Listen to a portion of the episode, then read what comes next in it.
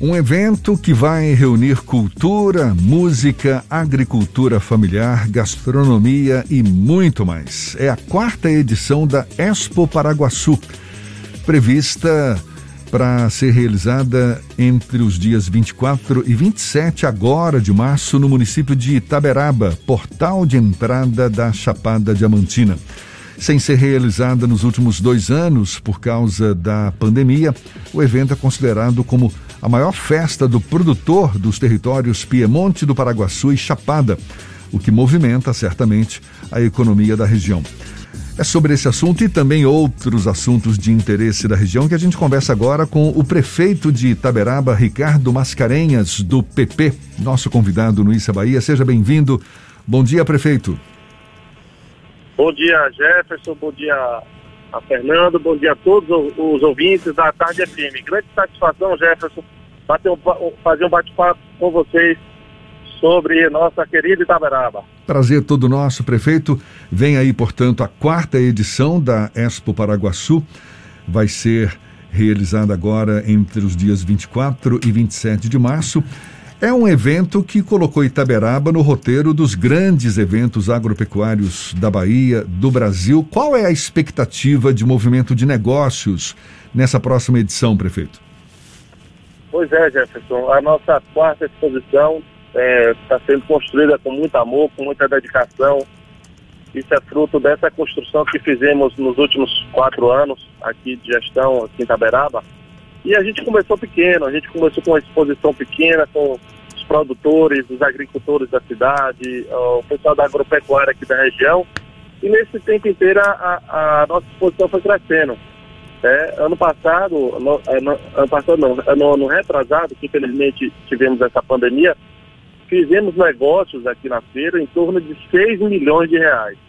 E a expectativa hoje, nossa, no dia, do dia 24, dia 27 de março, é, em que também ocorre o aniversário da cidade, no dia 26 de março, é que esses negócios cheguem a mais de 9 milhões de reais.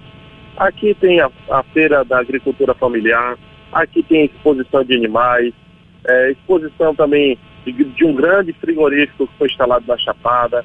Então, assim, a gente está preparando tudo com muito amor, com muito zelo, para as famílias, para as crianças, para os agricultores, para os pecuaristas, e essa é uma tradição que faltava aqui na nossa região. Há muito tempo a gente ouvia falar aqui em exposição.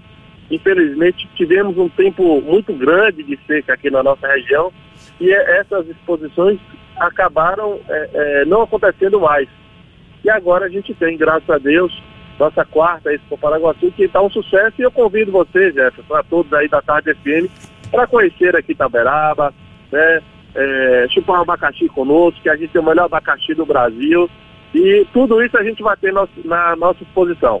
O senhor falou do abacaxi, não raro a gente encontra algum caminhãozinho com abacaxis de Itaberaba aqui em Salvador e um abacaxi deliciosíssimo, com certeza.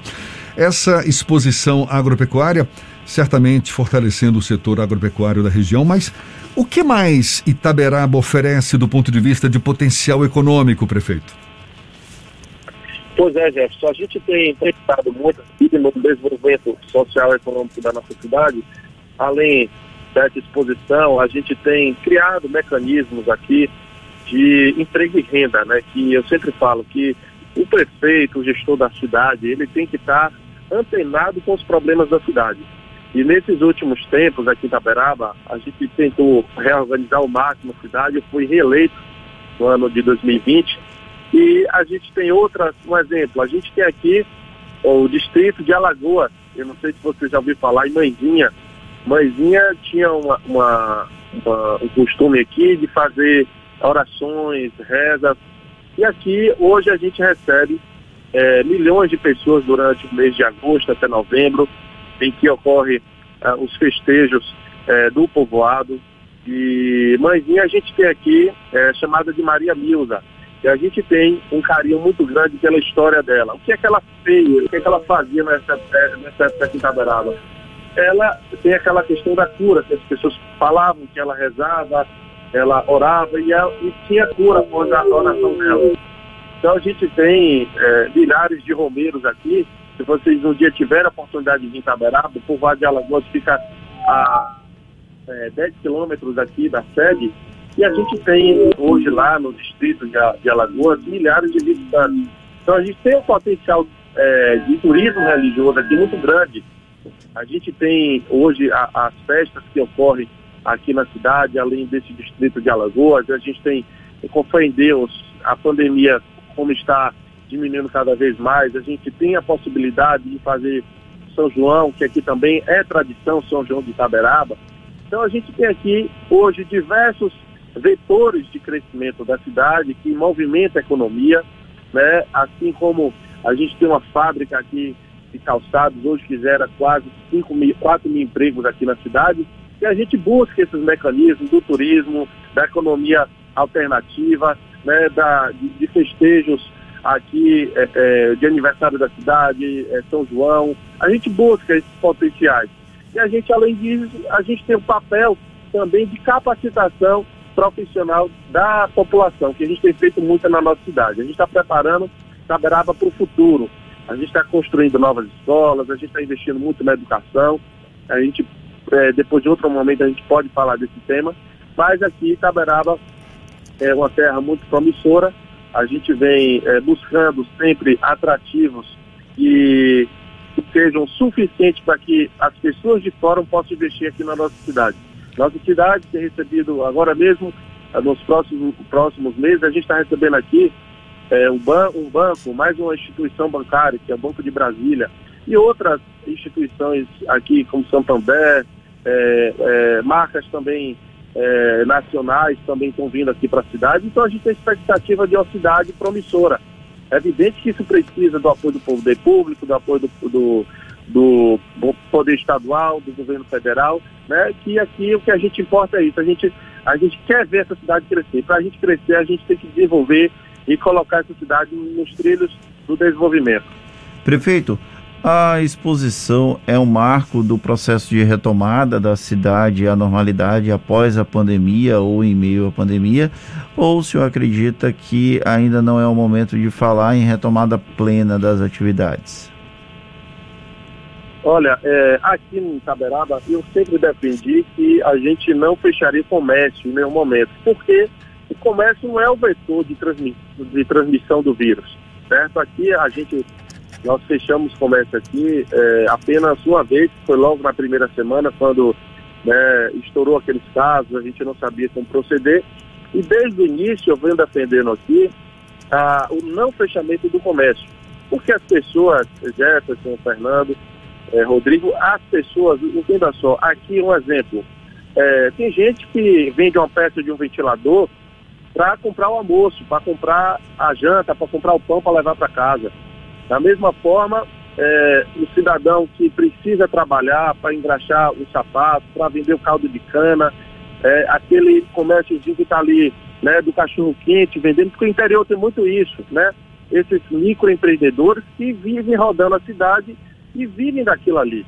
Né? Então, em nenhum momento aqui, eu sentei com a CDL e falei claramente que nós iríamos controlar a pandemia da melhor forma na cidade. Hoje a gente tem poucos casos ativos, já tivemos um número alto, mas aqui a gente não fechou. Se você perguntar, Jefferson, Fernando aqui, nós não temos hoje nenhum comerciante de Saberaba que possa falar assim, olha, eu fechei meu comércio por conta da pandemia. Pelo contrário, a gente abriu novos pontos que a gente tem aqui é, dentro do município, os dados, a gente abriu novas empresas aqui.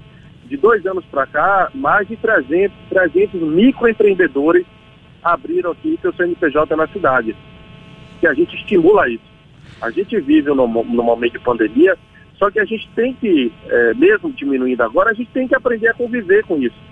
O comércio ele não pode ser penalizado, o cidadão que vive ali vendendo pastel, vendendo seu picolé, ele não pode ser penalizado. Então, assim, a gente olhou isso com muito cuidado, com muita cautela e, claro, é, dentro das medidas sanitárias de segurança, exigindo a máscara, exigindo a luva quando possível. Então, a gente, eu não fiz, é, alguns, a, algumas cidades fizeram, fecha tudo e sem conversar com, com o comércio, sem conversar com aquele microempreendedor, e a gente colocou todo mundo dentro da sala quando a gente conversa, quando a gente constrói o diálogo, a gente tem um resultado muito positivo. E eu acredito que esse diálogo, é, esse sucesso nosso aqui em relação a, gente manter esse comércio aberto e abrir mais de 300 CNPJs em dois anos aqui, isso é, foi fruto desse diálogo. Prefeito, então, mudando um pouco de assunto. Se a gente construir esse diálogo, a gente vai ter um resultado positivo. Pois não. Mudando um pouco de assunto, durante o projeto, o processo de discussão das chapas majoritárias aqui da Bahia, o senhor inclusive foi citado como um potencial nome para ser vice à época do então candidato Jacques Wagner. O senhor é filiado ao Progressistas, mantém uma relação próxima com a cúpula do partido que rompeu ontem com o governo da Bahia. Qual o posicionamento de Ricardo Mascarenhas com relação a esse processo das eleições de 2022? Defende uma proximidade com a chapa do ex-prefeito de Salvador, Semineto? Olha, primeiro eu fico muito honrado à época que eu fui citado né, para uma possível contribuição política é, na chapa da época do, do senador Jacques Wagner, mas isso foi apenas é, comentários, enfim, é, surgiu essa, essa oportunidade desse tipo de conversa, mas nunca sentei a época com o nosso presidente, nosso líder político, João Leão, para discutir sobre isso. É, mas fiquei honrado pela lembrança. E sobre essa questão do PT, é, ontem nosso presidente João Leão já deu uma declaração né, sobre o afastamento do governo da Bahia. É, o próprio partido ele entregando a, a Secretaria de Planejamento, a, a SDE também de Desenvolvimento Econômico. E eu acho que foi uma decisão é, do nosso presidente, do nosso presidente do nosso vice-governador João Leão, em que o PP, que é o Partido Progressista, ele não foi contemplado é, na chapa, né? É, é o tripé que estava dando certo, né? PP, PSD e PT, né? Se falava muito nisso. Então, eu ainda não tive a conversa com o nosso vice-governador João Leão. Temos sim uma proximidade com o governador Rui Costa, que tem feito um trabalho excepcional aqui dentro de Itaberaba e na própria Chapada Diamantina. E a gente, eu vou sentar com o nosso vice-governador para nós aliarmos os pensamentos, nós aliarmos as ações. Mas eu, eu acho ainda muito é, cedo para a gente falar de eleição, porque a gente tem uma série é, de ações é, municipais para a gente contribuir. Então, eu, eu nesse momento, eu só vou me posicionar em relação a isso quando eu conversar com o nosso vice-governador João Leão. Ele está no momento que ele está é, entregando né, esses cargos, como foi dito ontem, e eu ainda não tive a oportunidade de conversar com o Leão. Mas é, nós somos do PT, nós seguimos aqui em Itaberaba a orientação do nosso partido, a orientação do nosso presidente. Com certeza a gente vai ter a oportunidade de conversar, estarei com o nosso vice-governador, da mesma forma estarei com o nosso governador Rui Costa para nós sentarmos aqui e aliarmos as ações é, políticas e administrativas de Itaberaba. Prefeito Ricardo Mascarenhas, prefeito de Itaberaba, pelo Progressistas, muito obrigado pela sua disponibilidade, pela atenção dada aos nossos ouvintes. Bom dia e até uma próxima, prefeito. Eu que agradeço, Jefferson, Fernando, a todos da a Tarde FM e sempre estarei à disposição para quando convocado para um bate-papo, para falar da Chapada Diamantina, para falar da Bahia. E eu deixo aqui o convite para toda a Bahia, para, do, para o dia 24 a 27 de março, vocês conhecerem a cidade de Taberaba, passar o final de semana na Chapada Diamantina, que tem, temos é, paisagens é, lindíssimas, fantásticas, e participar da nossa quarta Expo Paraguaçu, que a gente está preparando com muito, com muito amor e muito carinho. Fica um forte abraço a todos vocês e aguardo aqui no dia 24 a 27 de março na cidade de Taberaba. Um abraço a todos. Maravilha, um abraço mais uma vez, prefeito Ricardo Mascarenhas, do PP, prefeito de Taberaba. Essa conversa também vai estar disponível logo mais na íntegra nos nossos canais no YouTube, Spotify, iTunes, Deezer e Instagram. Agora, 17 para as 9 na tarde FM.